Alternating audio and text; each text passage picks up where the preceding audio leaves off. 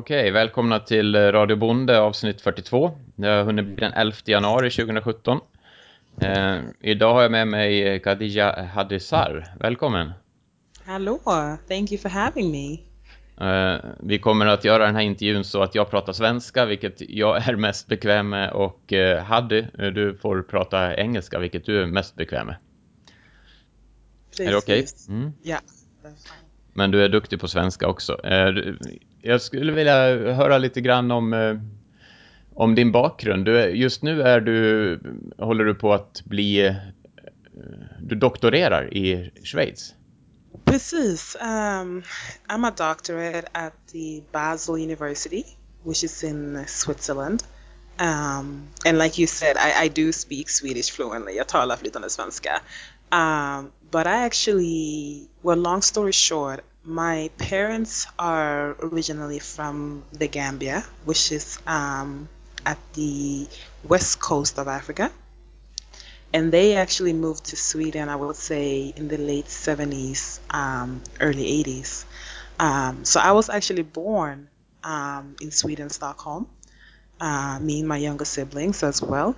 And I lived in Sweden, I would say, probably the first 19, 20 years of my life until I started college um, um, in the US and in the UK and I have done I've done a lot of stuff on migration, um, identity, uh, and belonging. So I started with my bachelor's um, in the U.S. And then from there, I I decided that I wanted to do my master's, and I did it at uh, Brunel University um, in the UK. And after that, once I graduated, I decided that I wanted to get some working experience. And I worked in the US for a couple of years. Um, then from there, I decided that I wanted to get some experience in, in Senegal um, as well. So I worked in Senegal for about a year and a half. And then from there, um, I felt that it was the right time for me to really start my, my doctorate, my PhD. Uh, and so that's how I ended up in Switzerland, Basel. And um, so I've basically I, I've lived outside of Sweden for the past, I would say, over a decade. Um, so you know, Swedish is definitely my first language, but because I I also speak a different language at home, um, especially with my parents, and then I usually communicate and write in English, and I have been doing that for the past decade. For some reason, I'm more comfortable um, articulating myself in English. Okej. Uh. Det, det var lika för mig när jag, eh, när jag studerade så var all kurslitteratur på engelska och eh, då när man har, alltså vissa ord har man inget, inget svenskt uttryck för inom, jag, jag studerade ju fysik så att det, vi pratade ju Ja, vi använde de engelska uttrycken helt enkelt, för det fanns ingen, vi, vi visste inte något, det finns säkert ett svenskt ord, men det var inget vi använde. Precis. Det är inget du använder eller så är det bara att du inte, att du inte hittar precis när du behöver det. You know, sometimes it's uh, for me especially, I mean, I, people always ask me, do you do you dream in English or do you dream in Swedish? Um, and I always tell them that, you know, I, I dream in English, I think. I think that when you get so comfortable and you get so used to using a language, after a while, everything you do um, and your thought process surrounds that language. Um, so for me, it's not that the words are not there. For me, it's just that I can't find it at that specific moment when I need to use it, especially with Swedish, because I do speak um, Wolof with my parents, which is the national language in, in Gambia. Uh, but then obviously with my siblings, I, I do speak Swedish. But again, um, I, I just find it easier to, to communicate in English. Okej. Okej. Eh, what did, eh, nu, eh, vad jobbade du med, heter det på svenska, när du, du jobbade några år innan du började doktorera, både i USA Yes. och i Senegal. Vad jobbade du med då? Um, so I, as I said, I, I graduated with my master's, and then I decided that I wanted to go back to the U.S. for a while, and I ended up working for this. Um, it was a research and monitoring firm in Silver Spring, Maryland, called Danya International. Um, so they do a lot of projects on research, especially within public health and healthcare.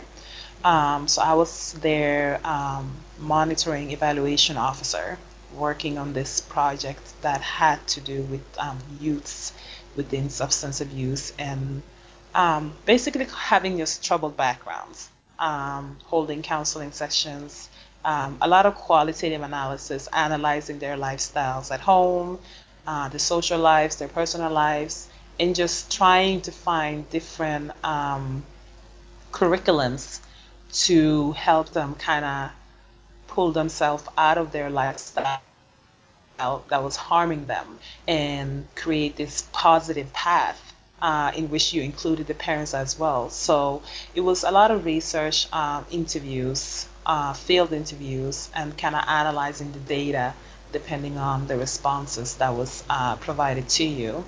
Um, so I was there for about a year and a half.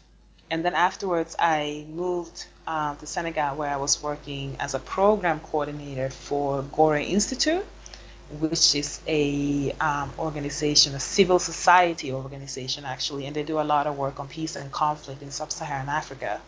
Uh, and at that time, I was just coordinating their projects. So they had various projects uh, specifically focusing on reconciliation, early uh, early prevention, um, peace and conflict, um, and different issues. Um, you know, uprising um, that had to do with uh, just various matters um, in terms of violence or tension uprising, etc. So I was kind of coordinating their projects for about a year, I think a year and a half, and then from there I ended up in Switzerland.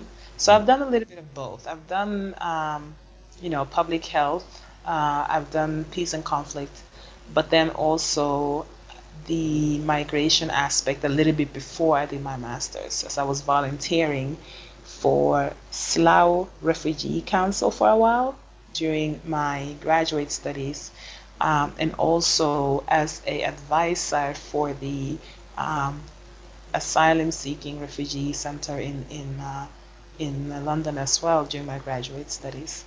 Okej, okay. det, det, låter ju väldigt intressant. Det låter som vi kunde göra eh, två program till om, om det du jobbade med på de här två olika ställena. Men eh, idag ska vi prata om Eh, Eh, med fokus på migration och eh, lite grann det här identitet och vad det betyder när man, precis som du har eh, flyttat runt mycket och liksom, förvisso är du född och uppvuxen i ett land men med en annan bakgrund och vad det betyder och hur det har präglat dig kanske. När jag hade min tidigare gäst Milos med så pratade vi om vad han som kom han kom ju från eh, för detta Jugoslavien, vad han uppfattade som typiskt svenskt. Mm eh, har du kunnat göra några sådana reflektioner med din bakgrund? um, let me think. Uh, I think it's a very interesting question to be honest. Jag tänkte lite på det. Um, I heard some of his interview and I really liked it actually. I didn't have time to um, to finish it. But I, I thought he made some really interesting points, valid points, and I agree. I mean, for sure, uh, or my first thought was freedom, definitely. Yeah. Um, but with that said, I think it's a very difficult question as well because I think an individual's perception of what Swedish really is depends on how you relate to your Swedishness as well. Yeah. Uh, you know, I my parents come from a very different culture um, in comparison to the culture that I was surrounded by, talking about Sweden, you know, outside of my home. Um, there were a lot of things that we never did in my household that perhaps would be considered Swedish. Um, for and foremost, uh, we're Muslims. Yeah. Uh, secondly, I spoke a different language. Thirdly, the food we ate at home was different uh, the language we ate at home was different. Sometimes the music you even listen to is different. And I had a lot of Swedish friends, and I still do. But it's so interesting to me because it's like you said, I, I was born and raised in Sweden, um, but I've never been. I guess I've never felt, and also maybe because of how you relate to to the mainstream or the main population, I've never really felt Swedish. Um, and when I say I never felt Swedish, I think about a lot of the things that perhaps the mainstream population of my friends, the activities they engaged in that I did not. So for me, like you said, or like he said, freedom was one of them. Um, you know, just the I would say Swedish is a very individualistic society in comparison to the Gambian culture, which is more collectivistic. And I think you've heard that term before, where, you know, a collectivistic society, a lot of the things you do and a lot of the things that you engage in is based on family strategy. You know, your ties, your kinship, uh, decision based on family matters, etc., etc. Um, but I think um, Sweden, like you said, is a lot of freedom you know you decisions are based on your individualism. A lot of it, the the activities and goals and the strategies that you want to achieve is based on your decision individually as well. Um, and also just the holidays were different. So for me it's, it's really difficult to say exactly what swedish is. I can just kind of look at it in comparison to how I lived my life very differently, uh, differently in comparison to other people. Um, but I, I, I feel the freedom, um, you know, just the liberty of having a freedom of speech. Um, the holidays that they celebrated or celebrate is very different. Um, you know, in my family, we did not necessarily celebrate Christmas or or Easter, um, but because my parents did not want me nor my siblings feel as if we did not uh, basically, they didn't want us to feel like outsiders. Maybe we would have just a very small Christmas or just a very small Easter. A very but small Christmas tree. a very small, it would usually be the plastic ones, you know, okay. the plastic Christmas tree. very tiny one. But um, we would celebrate Eid, you know, that was our holidays. That was our, our big holiday. Um, and, and other holidays, Islamic holidays, that was what we celebrated. Um, so for me to say what is a typical suite, I would I would I would say freedom, like he said. Yeah. I would say individualism. That's one thing that I definitely feel because again, the culture I come from is all about collectivistic uh, strategies, and I think you see that a lot, especially in countries between North and South. A lot of countries in the South are based on collectivism uh, but then you have countries like the US and the UK and Sweden and Norway and Finland and Denmark and Switzerland, etc., um, etc., et who are based on or known as, you know, individualistic societies. And I think I, I always realized that growing up as well. Hur, um, hur, kände du när du växte upp? Du sa att du inte kände dig som svensk. Kände du en Ehm, kände du dig stressad av det? Eh, skulle, eh, ville du, hur ska man säga så här, eh, var du, var du trygg i att okej, okay, jag är inte riktigt som eh, mina kompisar här och kände, eller kände du en press att försöka bli mer som dem eller var du trygg i din i det sätt du levde och kände att det var okej okay för dig? Yeah. No, I really appreciate that question and um, It's such a good question as well. I actually did my master's thesis just on that. I did that on the main focus of my thesis uh, was cultural identity uh, among second generation individuals. So, individuals whom had parents from other countries, but they were born and raised in Sweden or they came to Sweden before the age of four. And I think that once you get older, you really understand. Um, you you grasp being a multicultural individual. When you're younger, all you want to do is really fit in. And for me, I think that was one of my struggles because it's interesting. Like I said, in Sweden, I don't feel Swedish, but when I go to Gambia, guess what I am? Mm. When I go to Gambia, I'm Swedish, right? Yeah. So I, you always grow up in these circumstances of not fitting in anywhere, and I think that was the biggest problem. And I always thought I was the only one that felt that way um, until you get a little bit older. Um, you know, when I when I was young, we lived in an area called Vårbygård. This was a mm. very young age in Stockholm, and Vårbygård was a at that time a multicultural community. So they had a lot of minority groups um, you know, people that I kind of could relate to in some way or another. But then as I got older, we moved to Skarpnäck. Um, at that time, you know, middle school, junior high, I was probably, or if I remember it right, I was the only black person in my class up to the age of uh, 15. So between the ages of 9 to 15, I was the only black person in my class. And I remember we had another um, who's also a friend of mine who was from Senegal. He was a year above me. And then there were about two or three other people who were um, from somewhere from uh, Africa as well. I think one was Gambian um, and I think Uganda or something.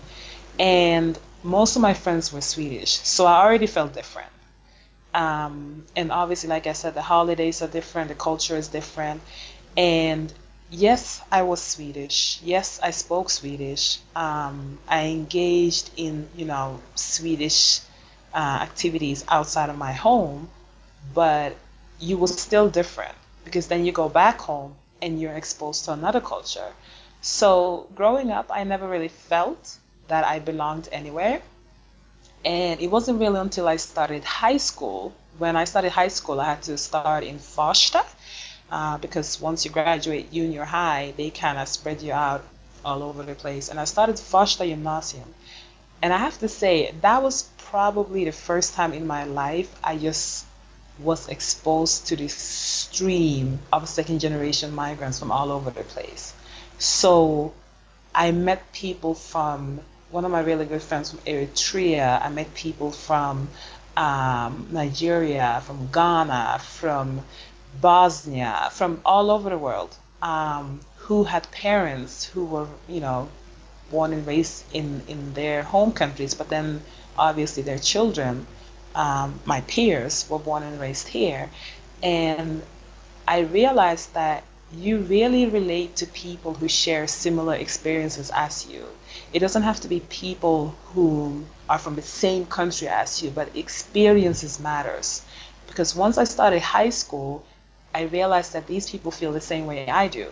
And that's when I started becoming interested in this. So, yes, we were Swedish because we were born in Sweden, but I think that was about it for many of us.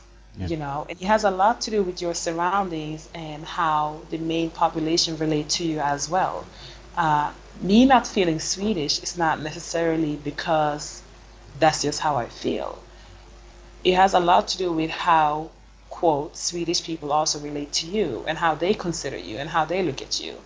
And the same thing applies to when I go to Gambia. Um, you know, every time I go home, then suddenly I'm not Gambian, I'm the Swedish girl you know what I mean? Mm. Um, so you don't so really belong there either. You don't belong there either. And so that was the struggle I think growing up. Where do I belong? And I think that when when you're growing up, you kind of feel that you have to pick and choose.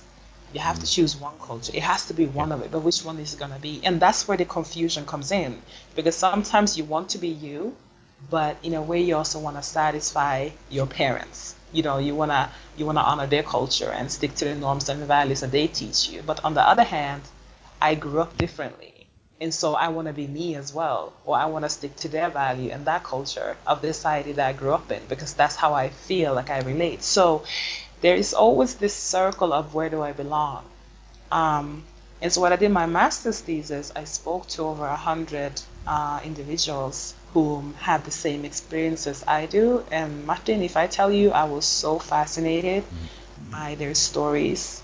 Um, I remember I had this um, um, this um, actually she was a student there. She was born and raised in Canada, but her parents were from Thailand. And as I was speaking to her, she just started crying in the middle of the interview. Um, and I will never forget that. And I was, you know, I, I couldn't really, I, I related to why she was crying, but I wanted her to tell me.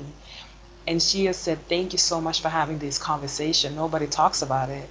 Um, and I think we talk about it more today, but at that time, she really felt that it was something that people never spoke about. And she just said, you know, I always felt so lonely. I've never really belonged anywhere. I I still haven't figured out, but I'm starting to embrace who I am now. Um, and I think that as you get older, as what happened to my case, is that you realize that it's okay. I'm just going to be me. I'm not going to pick and choose a culture. I'm not gonna pick and choose um, Gambian or Swedish. I'm just going to be me, and it's fine. And you embrace your multiculturalism. You embrace the fact that you speak several languages. Um, you embrace the fact that you are so open-minded and that you have friends from all over the world. You embrace all these small aspects that come with uh, being a migrant or second generation, you know, second generation migrant, or or growing up the way that we did. Jag, jag, jag, tycker det är lite intressant att jag känner igen mig i din berättelse, även fast jag är född i Sverige och har mm. bott på, vår familj har bott där på samma ställe i 150 år. Eh, att eh, eh, jag har ju föräldrar som är, och är själv numera också lantbrukare, alltså bonde. Mm. Och det var jag ensam om i min klass. Och eh, det, det, var ju lite annorlunda mot för de andra då som hade, vars föräldrar hade inom citationstecken vanliga jobb. Vi, jag, jag, luktade lite annorlunda eftersom vi har djur här och ibland så gick man ut i lagorn innan, innan skolan för att säga någonting till, till min pappa eller någonting och då luktade man ju lagård i skolan. Eh, vi firade inte semester som alla andra gjorde, vi var ju hemma och jobbade på sommaren och var aldrig till utomlands och jag, så jag delade liksom inte de upplevelserna med andra. Mm -hmm. och, och på något sätt så försökte jag under lång tid, så precis samma tid i livet som du beskriver, kanske under låg, mellan och, och högstadiet, eh, anpassa mig. Att, så att jag var väldigt noga med att tvätta alla kläder hela tiden och eh, duscha två gånger varje morgon för att verkligen, det liksom skulle inte märkas att jag, att jag var bonde eller att jag kom från mm. en, en bond, bondfamilj. Eh, men det där gjorde ju att jag var väldigt otrygg i min identitet och hela tiden försökte anpassa mig och sökte mig till, till andra, så, försökte vara som de andra. Och det där mm. märktes väldigt tydligt, alltså den osäkerheten som gjorde att eh, jag uppfattade att jag inte riktigt blev accepterad. Alltså jag blev arg om någon sa någonting om att jag var bonde eller någonting sånt där. Vilket gjorde det väldigt kul för dem att säga någonting om det. För i den där åldern så tycker man det är kul när ens kompisar blir arga. Ja.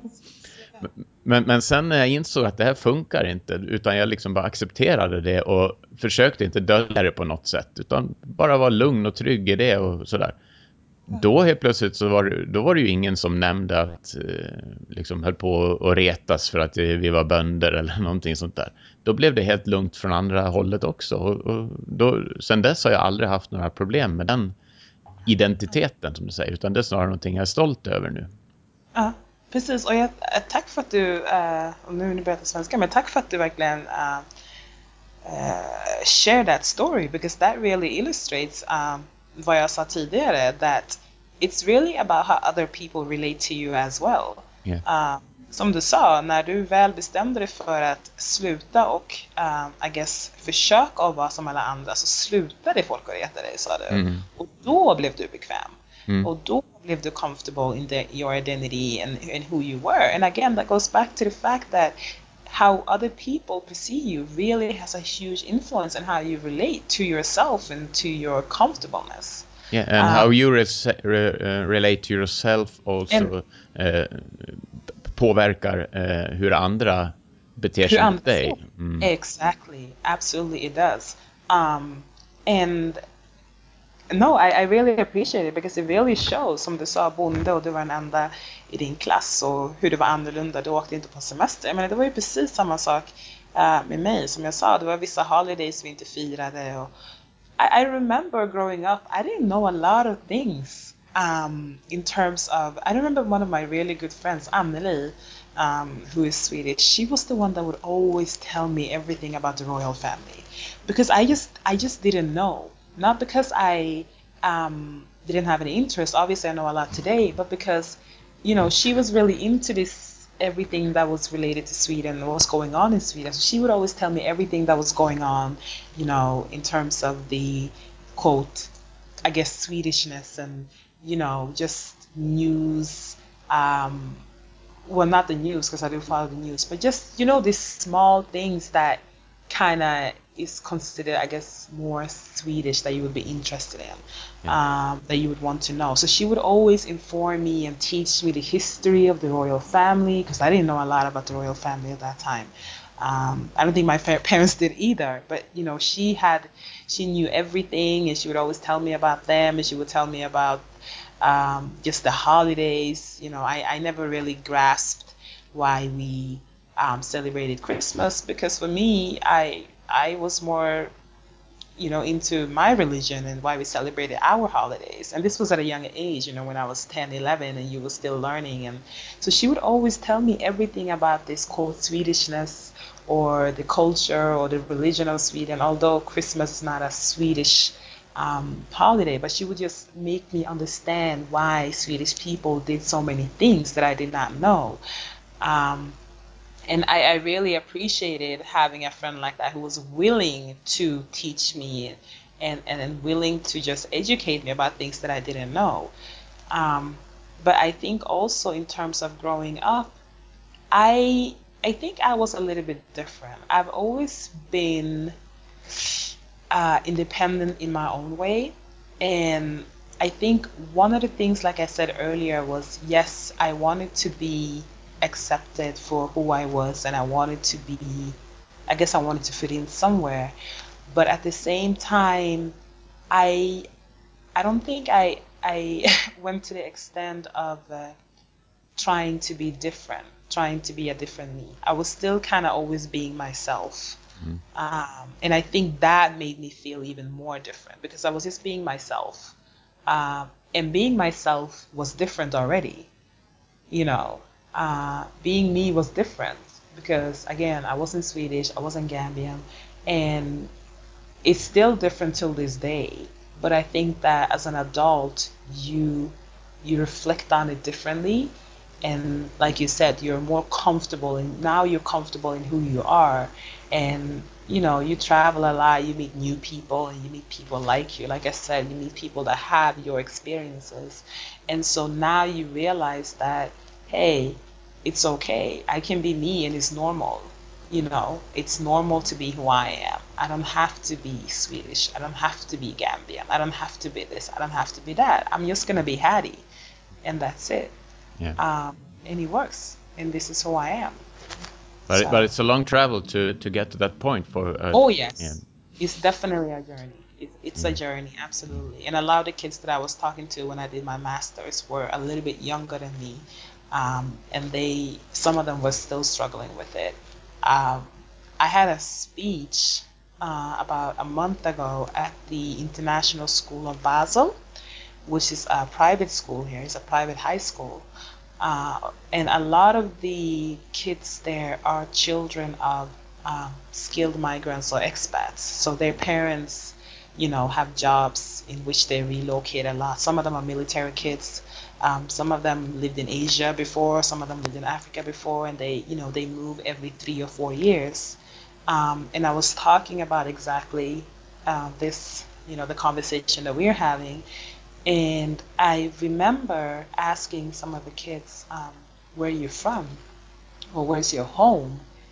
And I just could see myself in them, the young, the young version of me in them. A lot of them said, "Well, I'm still struggling with it. I don't know. I don't belong anywhere because last year I lived, you know, last year I lived in Japan. I lived in Japan for four years. I was raised in Tokyo. I was born in Beijing.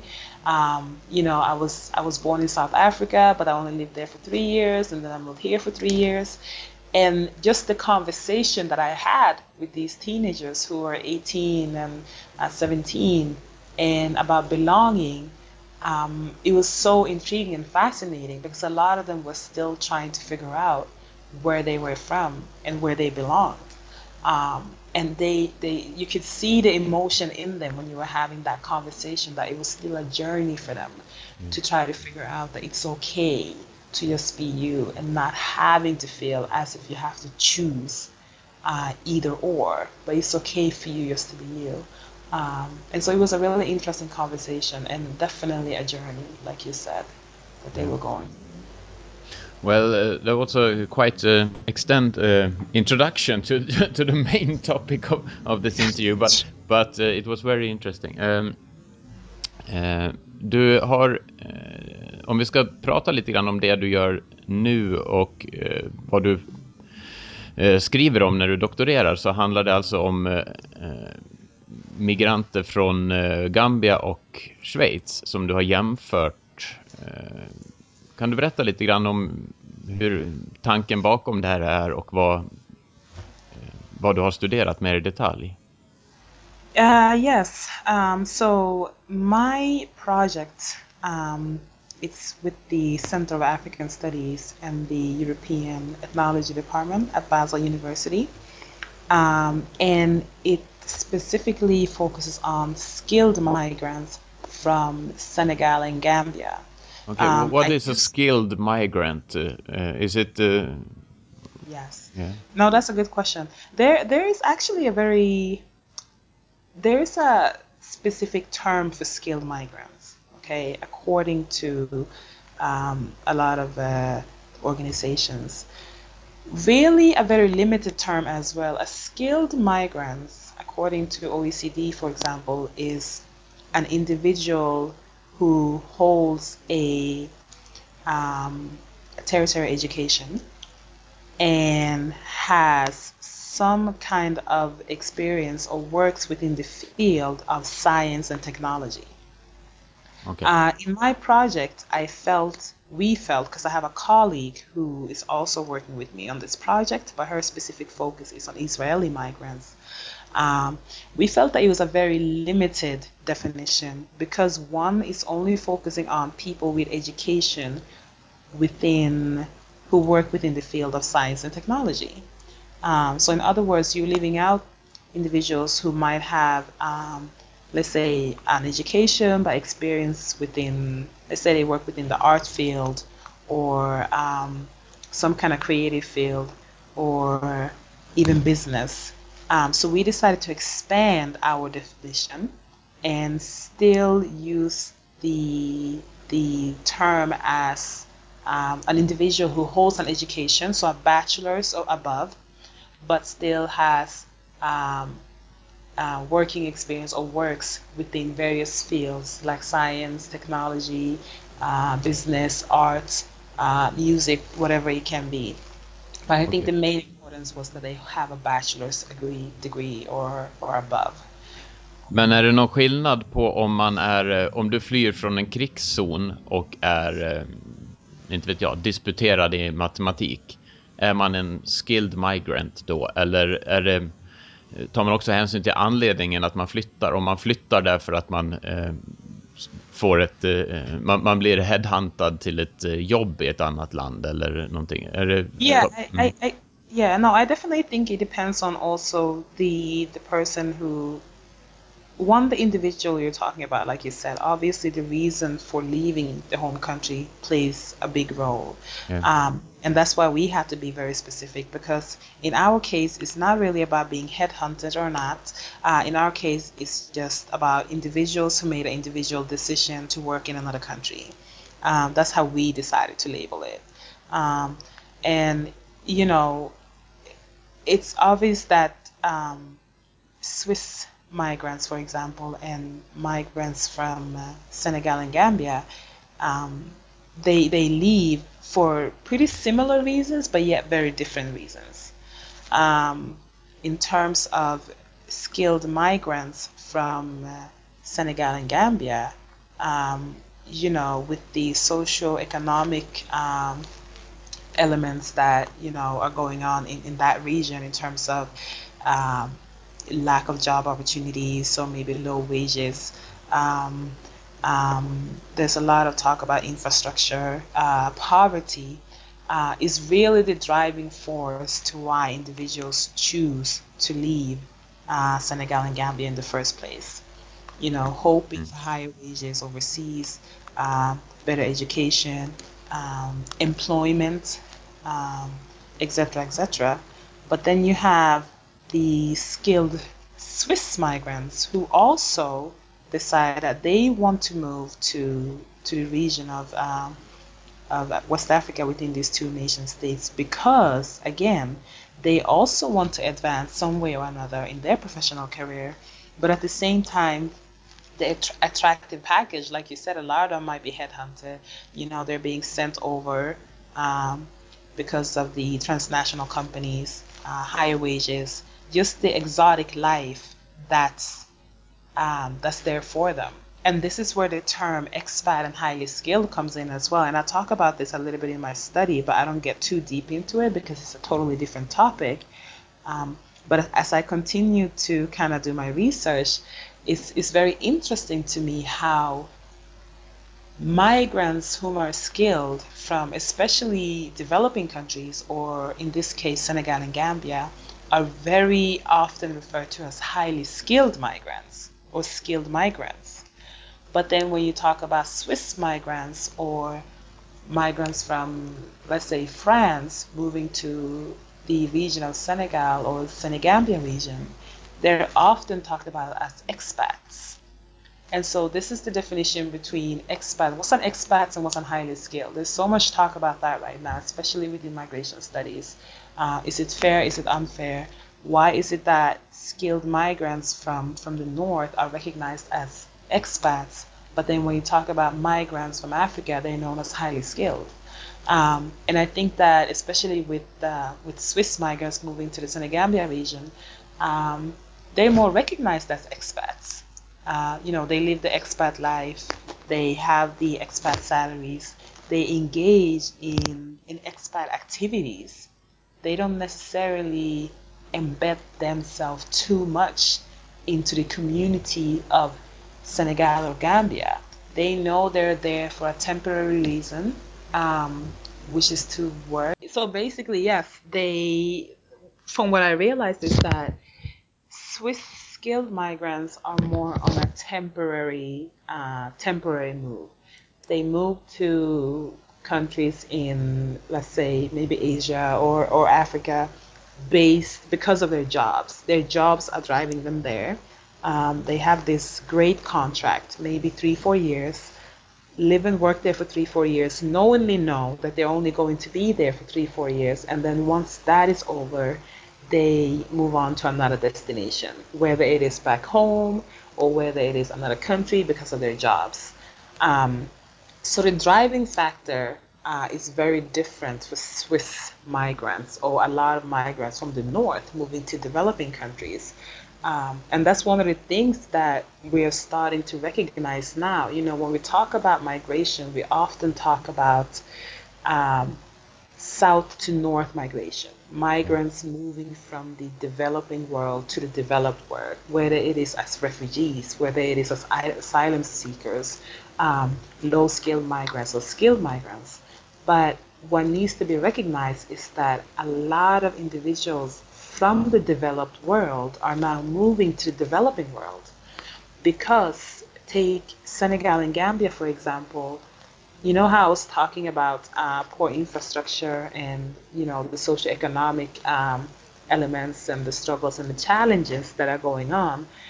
These regions are composed with diplomatic circles, um, great opportunities in terms of business, uh, transnational companies, and all these factors really attract uh, people from, let's say, France, Germany, Switzerland, U.S uh, from the north moving to you know to to Senegambia, and so just the driving force is very different. Uh, on the other hand, if we talk about migrants, skilled migrants from Senegambia who are moving to, let's say, Switzerland in this case, one, their reason of moving is very different. It's similar in the way in terms of looking for job opportunities, but their reason for leaving home is still very different. The first thing being that although it might be in a, on a temporary basis, which is some way or another from the people that I've spoken to, they do have in mind that they want to return back one day. But more, probably most likely it would be in their late professional career or it would be once they retired. Okay. So their notion of a temporary basis is not the same as Swiss migrants. Men är det så att, eh, okej, okay, de som flyttar från, eh, säg, från söder till norr, om vi generaliserar, de tänker sig själva att de ska vara kvar längre dit de flyttar och därför så kallar de sig själva för ja, migranter och då förväntas man också integrera sig lite mer i det samhälle man flyttar till än en expat som från början har tänkt att ja, men det är tre år, jag, jag ser inget behov av att integrera mig. Jag, jag lever eh, som en gäst i det här landet mer eller mindre i tre år och sen sticker jag. Eh, jag äter lite av den goda maten och badar eller vad man gör för någonting, sen åker jag hem. Eh, eller är det omgivningens förväntningar att vi, vi som bor i den utvecklade eh, delen av världen, om man säger så, eh, förväntar oss att de som kommer hit ska integrera sig och därför så kallar vi dem migranter. Men när vi själva åker iväg så ser vi det mer som att vi åker på besök. I think it's a very interesting question. To answer your first part, Martin, to be honest with you, um, the the phrase of migrant and expat it can be extremely I would say sensitive one and too complicated. Okay. Because you were saying earlier that you know people that are moving from the south to the north or African migrants moving to let's say developed world label themselves as migrants and that's not necessarily the case. Um, I've actually interviewed for my study. I'm interviewing both Senegambians and I'm interviewing Swiss individuals as well. And a lot of the individuals that I spoke to, they feel some type of way about this. Um, they feel as if the the reason why that term expat is not used on them is because of quote privilege.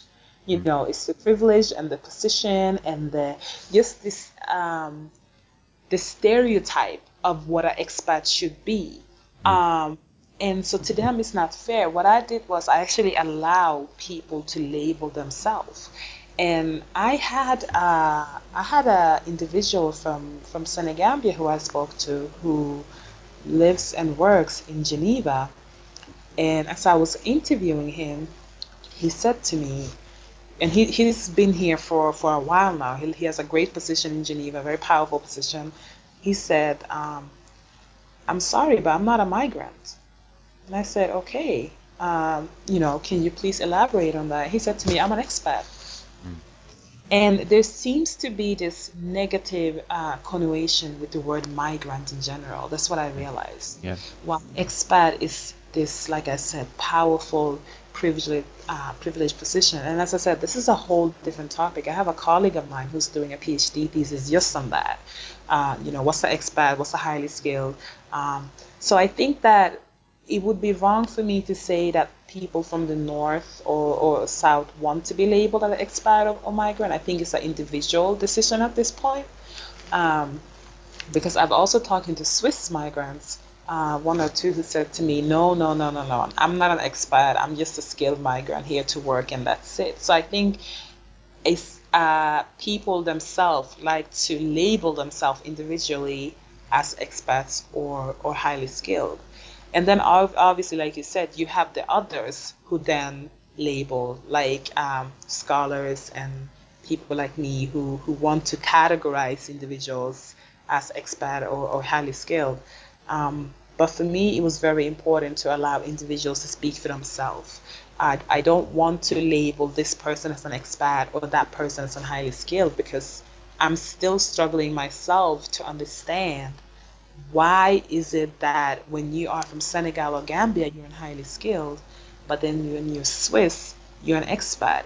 Even if it is based on temporary basis and that you're coming permanently and that you don't embed yourself into society, why is it that the term expat is such a positive, privileged, powerful definition and then yet there seems to be this negative connotation with the word migrant. That's the first mm. thing. Mm. Um, and the second part being, like you said, um, you know, embedding yourself into society depending on how long you're staying. Um, it's an individual choice, obviously. But again, we talked about earlier how you relate to others and how that influences your experiences in the way that you live life and how you identify yourself. Um, you know, one of the basic foundations as an introduction that I have in my project is that there are perceptions applied to individuals from different groups, right?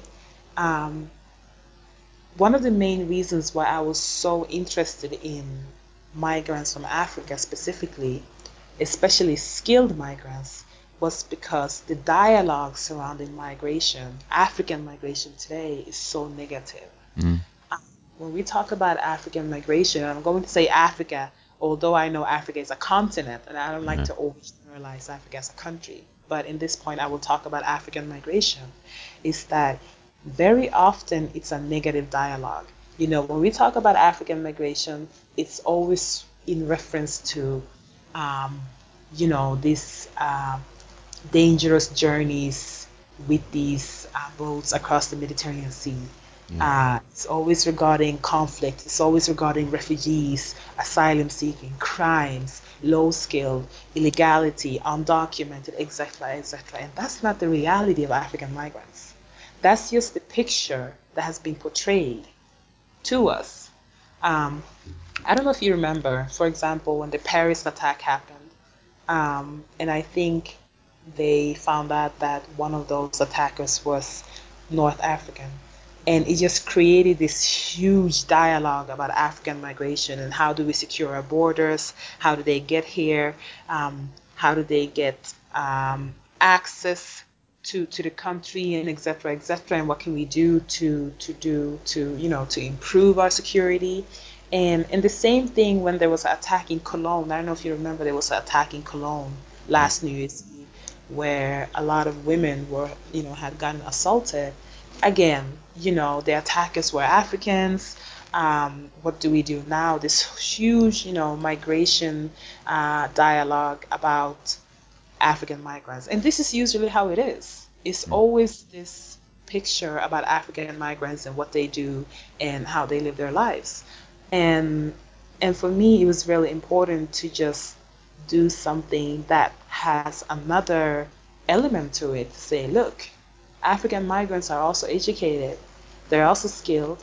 They bring their their talent, their knowledge, their skills to other countries and they contribute in a positive way. Yeah. You know, they are known as human agents helping to develop their home countries through remittances. Remittances being, um, and I'm sure you, you know what it is, you know, sending money back home to their family members via Western Union, MoneyGram, uh, investing in their countries, schools, um, hospitals. You know, this is the kind of stuff we should talk about as well, but we really don't. And so for me, I really wanted to to emphasize that and talk about a different aspect of of African migration. And there's a huge gap in the field of migration when we talk about African migrants in terms of skilled. Because it's still uh, skilled migration per se is a very new topic. It's kind of upcoming right now. But at the same time, again, the focus on African migrants is always based on you know, media, the negative stereotypes about blacks and the negative stereotypes about African migrants. And unfortunately, that's what people register. You know, media has a big influence in how people look at groups and how we see groups. And so it, it registers with individuals, and then here we are talking about African migration, and usually the dialogue is not the best. So for me, that was important. Then you have the other side of it, which is the um, you know, the European migrants or the expats, and usually um, Swiss migrants or, you know, migrants from Europe um, in Africa, the dialogue is so different. You know, uh, literature and, you know, just in general, the talks are, you know, powerful businessmen. Um, they're here for good reasons. They're here to work. Um, a very positive dialogue. Yeah. And so that has an influence in how people accept you, um, how people perceive you, how much you feel like you should or could embed in society or in the community, in you know, of your host country, and just your experience in general. And so, um, in terms of wanting to settle and wanting to be part of community, I mean, I think it goes back to one, how do I relate to myself? And two, how do others relate to me as well?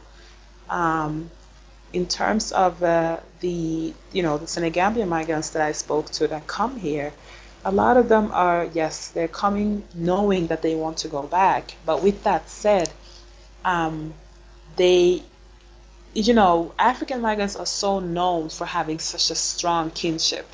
And I was talking about the collectivistic society earlier, strong kinship with their families. strong kinship with their, you know, with their people back home. That in a way, even if they leave their home country, it's as if they never left.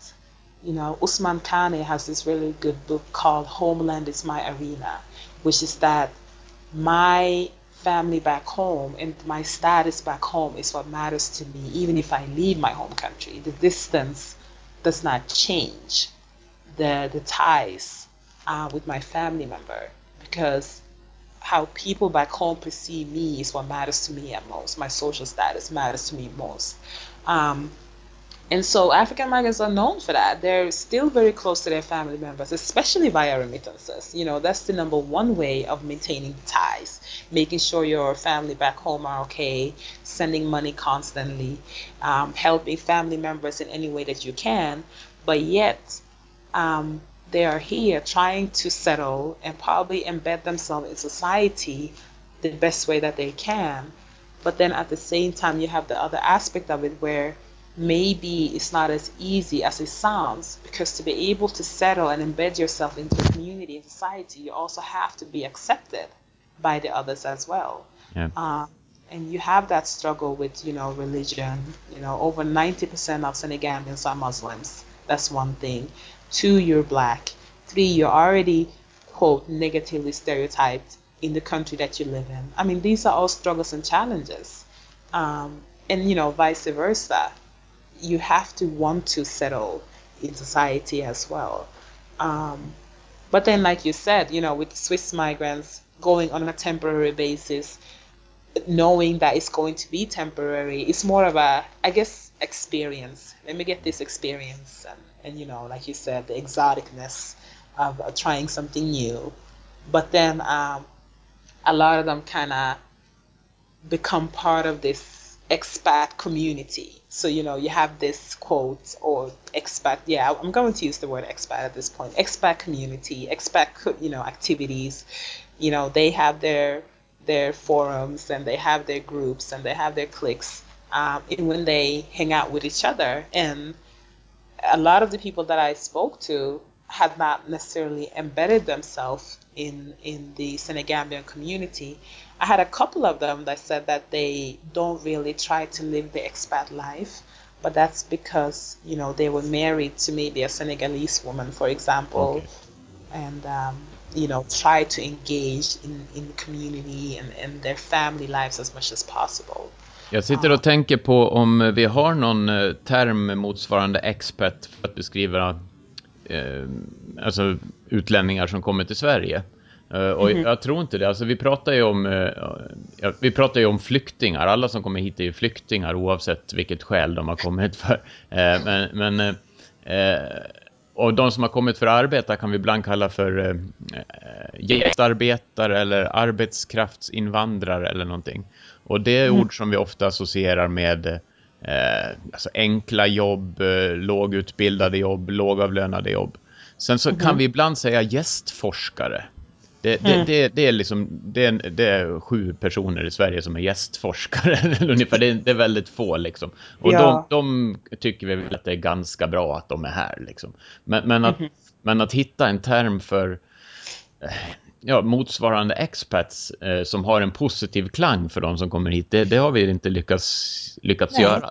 Nej. Nej, precis. Vi har inte lyckats det and I think it's been ignored you know, it hasn't been it hasn't been recognized. Som du sa, vi, vi är mer upptagna med you know, att, att, uh, um, att prata om flyktingar och uh, the, these other terms you were referring to. Att vi, vi har inte ens tänkt på, eller om vi ens har tänkt på det, to, to find a different term other than, uh, you know, expat and, and that's it. But there hasn't been anything that applies. There should be something that applies to migrants who are skilled. Okay, so Not, one of one of the conclusions from this interview that is that we need a new Swedish word. We definitely need probably should need a Swedish word, and I'm glad you're telling me this because I'm not too because uh, again uh, my studies overseas has been in English since, for so long that I'm not even used to these uh, um, the Swedish terms that you just gave me. But if that's the case, yes. Or we use the word expat for everybody. Yeah. Vilken just aspekt, äh, aspekt. Vi, vi, är inte så, vi, vi, tar gärna till oss engelska ord för allting. Så att det är nog inte så, något större problem. Precis, men även om vi gör det, I, I'm pretty sure I can bet you that a lot of the, the skilled, quote, skilled migrants whom are from, you know, some of these countries that we talked about in Sweden, I'm pretty sure they're not recognized as expats at all. No. But I'm pretty sure that you have Swedish people moving to um, Gambia or Senegal, I'm pretty sure they're known as expats. So it's definitely a, a, discussion that needs to be open. It needs to be, you know, it needs to be, um, it needs to be recognized. It needs to be recognized. Um, Okej, okay, vi, har, vi har hållit på i nästan en timme nu. det, det var jätteintressant att lyssna på det. Jag funderar på om det är någonting mer du känner att du gärna vill berätta om som är viktigt för att vi ska förstå det du gör innan vi, innan vi avslutar. Um, I could go on forever, but I think I think for me, you know, we we have we talked about two different subjects, and uh, the first thing was you know identity and migration, and the other thing is the my project. Um, you know, my project is still ongoing um, and is fully funded by the Swiss National Fund, um, and it's just interesting. And I think we just need to bear in mind that they're all skilled migrants um, whom are from you know these countries that we don't really focus on, especially from Africa as well, and that their experiences is so important that when you talk about migration, that you talk about people's experiences and how their experiences are shaped. Um, and I didn't have a chance to get too deeply into that uh, because I was too busy justifying skilled migration and African migrants and and Swiss migrants. But um, you know, the aim of, of the project is really to understand the various experiences between these two groups of migrants and how it kind of translates into um, transnational activities they engage in and why they engage in these different activities as well. Um, and so, you know, it's not a project that's completed. Um, it would be completed hopefully um, this year so I can get my doctorate and keep it moving. Yeah. Um, but I, I just really want people to recognize that that there is so much more to especially African migration than we are recognizing today. Um, be aware and be sensitive um, of the matter and not being too quick in labeling um, individuals and just find a different narrative uh, to talk about African migration. I think that was that's my whole um, aim of my project in general. So. Det var verkligen, verkligen intressant att prata med dig och det, jag har lärt mig, alltså jag har fått väldigt mycket nya idéer och tankar om, om, om det här området. Liksom. Så det, det, var, det var jätte, jättekul att prata med dig och eh, jag önskar dig lycka till med din eh, doktorsexamen och eh, det ska verkligen bli spännande att se vad du hittar på efter det. Tack så mycket, tack så jättemycket. Tack. Okej, okay, så jag har stängt av inspelningen nu. Okej, okay, mm. good. Ja, could, uh, could you hear me well? Uh, ja. Hördes jag? Ja, du hördes jättebra. Eh, sen eh, jag har en kompis som hjälper mig med ljudet så han kommer att klippa och han kommer att lägga på lite så här brus eh, och sådana där saker.